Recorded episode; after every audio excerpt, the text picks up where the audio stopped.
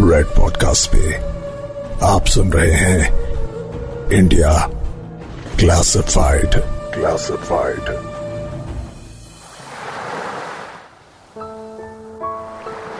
गंगा। कहा जाता है कि गंगा जितना पवित्र कोई भी नहीं। गंगा में नहाने से सारे पाप धुल जाते हैं। गंगा को माँ भी कहा गया है।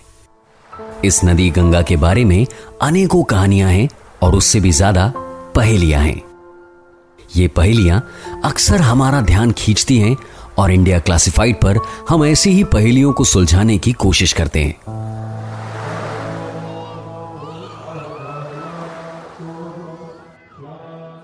देश के दिल में बसी, देश की आस्था का प्रतीक, गंगा नदी।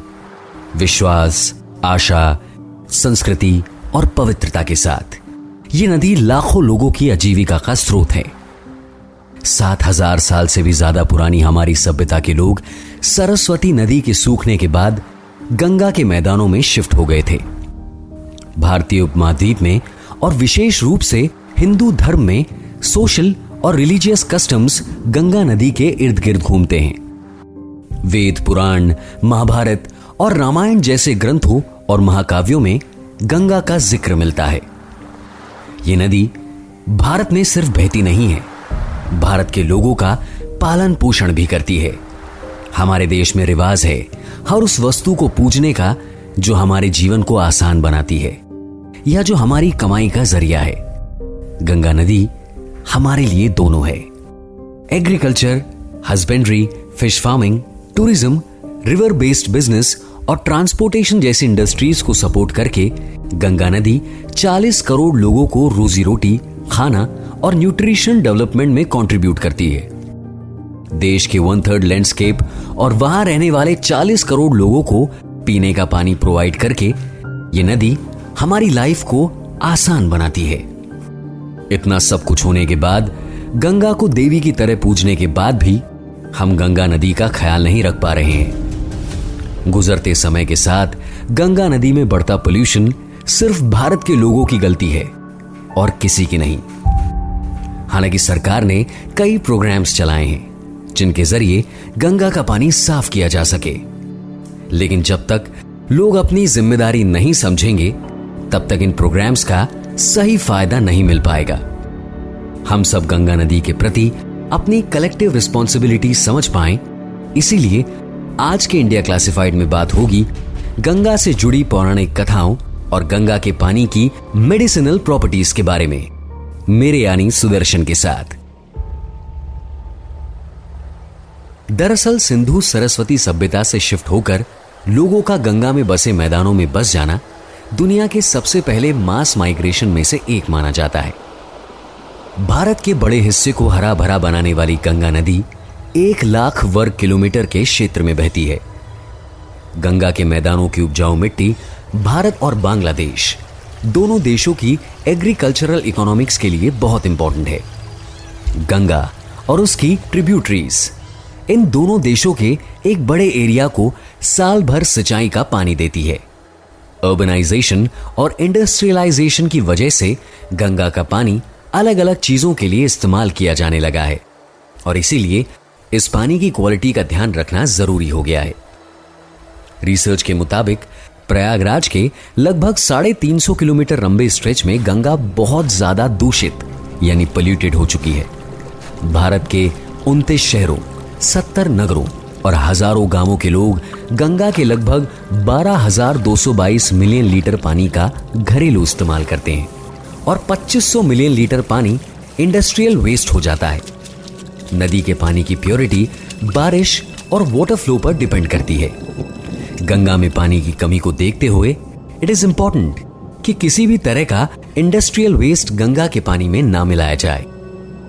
ये सारी बातें करने के बाद भी गंगा का मैथोलॉजिकल और हिस्टोरिकल इंपॉर्टेंस कम नहीं होगा। भारत का सनातन धर्म बहुत साइंटिफिक है। और इसीलिए अगर हमारे वेदों में गंगा को इतना इंपॉर्टेंस दिया गया है तो उसके वैलिड रीजंस तो ज़रूर होंगे। भारत में गंगा नदी प्राचीन काल से ही हिंदुओं के लिए सबसे पवित्र नदी रही है। गंगा की सोर्स सिस्टम को भागीरथी कहा जाता है। गंगा का उद्गम गंगोत्री ग्लेशियर से होता है, जो सी लेवल से तीन हज़ार आठ सौ बानवे मीटर की ऊंचाई पर स्थित है। देवप्रयाग नाम की जगह पर अलकनंदा और भागीरथी नदियाँ एक दूसरे से जुड़ती है और मिलकर गंगा नदी बनाती है। बंगाल की खाड़ी में मिलने से पहले गंगा नदी 2525 किलोमीटर का रास्ता तय करती है। हिंदू पौराणिक कथाओं के अनुसार हरिद्वार ही वो जगह है, जहाँ पर गंगा स्वर्ग से धरती पर उतरी थी।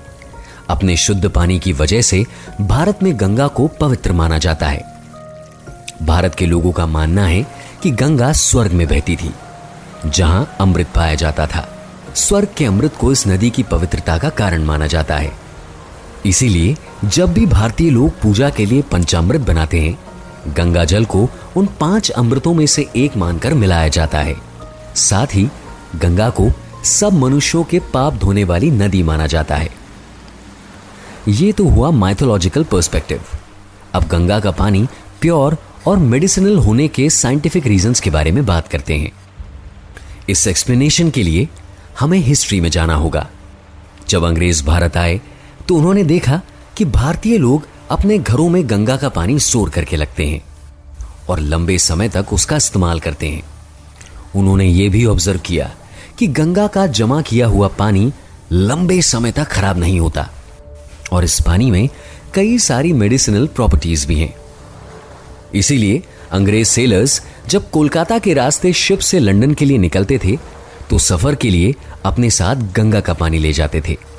क्योंकि गंगा का पानी जल्दी खराब नहीं होता था और एंटीबैक्टीरियल प्रॉपर्टीज़ से भरपूर था।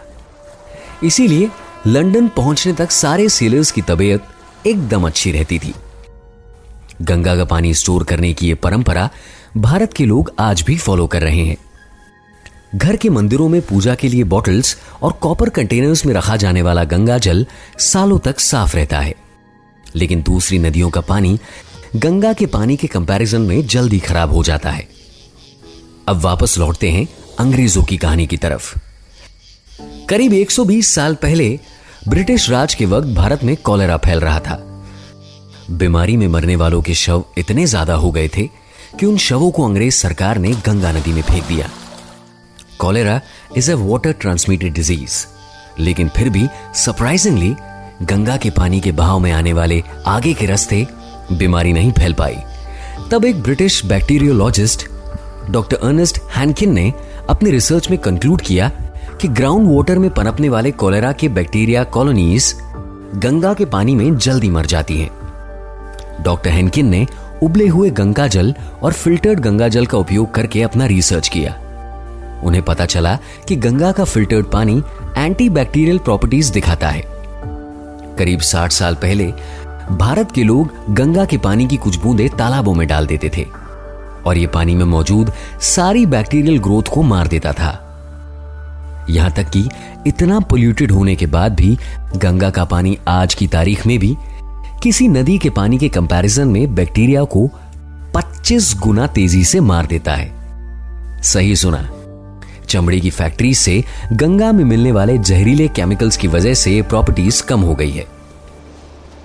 साइंटिस्ट्स का कहना है कि गंगा के पानी में मैजिक कोलोइड्स नाम से पार्टिकल्स पाए जाते हैं।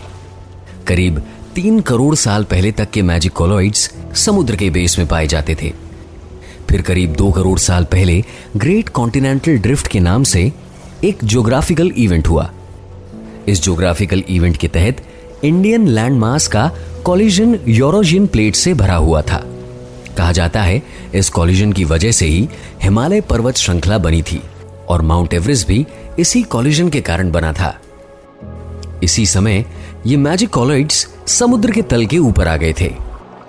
आज के समय में इन्हीं electronically charge nano size colloids को गंगा नदी की मेडिसिनल प्रॉपर्टीज़ के लिए जिम्मेदार माना जाता है।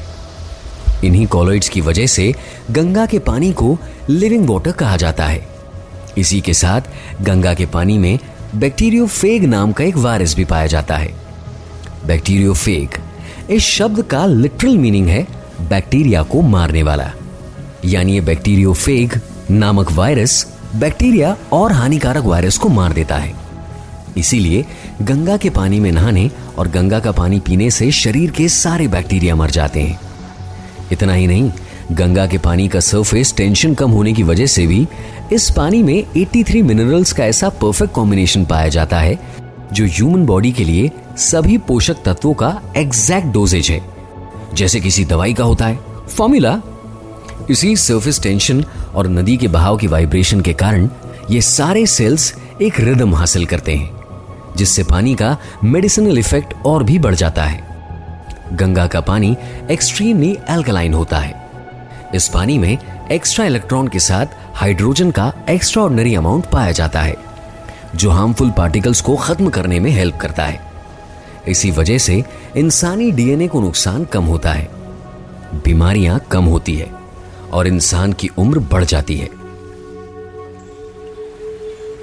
इस पानी में सिल्वर कोलोइड्स का भी हाई कॉन्सेंट्रेशन है, जिसकी वजह से इसे बायो एनर्जेटिक मेरेकल वाटर कहा जाता है। यह पानी 75 ट्रिलियन सेल्स और मीटोकॉन्ड्रियल मेम्ब्रेन्स को इजीली पेनिट्रेट करता है।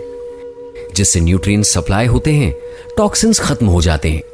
जैसे जैसे हम बूढ़े होने लगते हैं, हमारी बॉडी की सेल्स की पानी एब्जॉर्ब करने की कैपेसिटी कम होने लगती है। ऐसे में गंगा के पानी की मेडिसिनल प्रॉपर्टीज़ इंसानी शरीर को बहुत फ़ायदा पहुंचाती है। प्राचीन भारतीय ऋषि तांबे के लोटे में पानी पिया करते थे। ये तांबे के लोटे इमली से साफ़ किए जाते थे।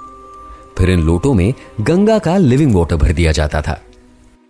रेगुलरली सुबह और शाम को ये पानी पीने की वजह से ही भारत में ऋषियों का स्वास्थ्य इतना अच्छा रहता था।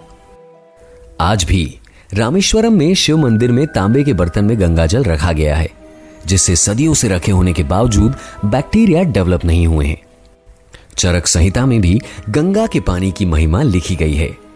महर्षि चरक के मुताबिक गंगा के पानी में शरीर में बिना किसी साइड इफ़ेक्ट के एंटीबायोटिक रेजिस्टेंस पैदा होता है। और जैसा कि मैंने पहले बताया, गंगोत्री ग्लेशियर से निकलती है, जो हिमालय में है। इसी वजह से गंगा नदी के सोर्स में ही हिमालयन रॉक सॉल्ट मिक्स हो जाता है। इस वजह से गंगा के सोर्स में गोल्ड, सिल्वर, इरिडियम नैनोकॉलोइड्स बड़ी मात्रा में पाए जाते हैं।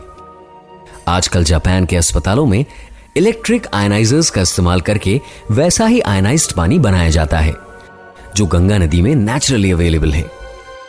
भारत के लोगों ने गंगा के पानी का महत्व हज़ारों साल पहले ही पहचान लिया था। और आज की तारीख में जापान से लेकर अमेरिका तक सारे देश इस पानी की मेडिसिनल प्रॉपर्टीज़ को पहचान चुके हैं। इसीलिए ऐसा ही पानी बनाने के प्रयास में जापान की तरह कई देशों ने आयनाइजेशन की मशीनें बनाने का प्रयास किया है। हम में से कई लोग बचपन से गंगा जल के पवित्र होने की पौराणिक कथाएँ सुन रहे हैं। लेकिन उन कथाओं पर हुई साइंटिफिक रिसर्च आप तक पहुँचे। ये कोशिश मैंने यानी सुदर्शन ने आज के इंडिया क्लासिफाइड एपिसोड में की। You are listening to Red podcast India classified creative team Piyusha Bhargava Rohan Bapat sound design by Sudhir Tiwari Send your feedback and suggestions. Write to us at podcast at redfm.in.